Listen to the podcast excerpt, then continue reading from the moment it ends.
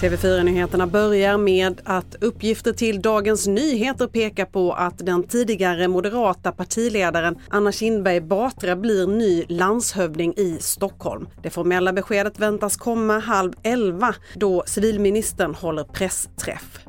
USAs försvar har i flera dagar övervakat en ballong, en så kallad underrättelseballong som det amerikanska försvaret är säker på tillhör Kina. I veckan flög den över en militärbas med kärnvapen vilket fick Pentagon att skicka upp två stridsflygplan. USAs utrikesminister ska resa till Kina i helgen och det är oklart hur planerna påverkas av ballongen.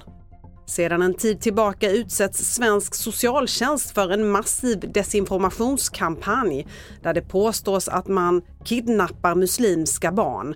Regeringen vill nu göra det brottsligt med förolämpning mot tjänsteman och öka möjligheten att få sekretessbelagda personuppgifter. Fler nyheter på tv4.se.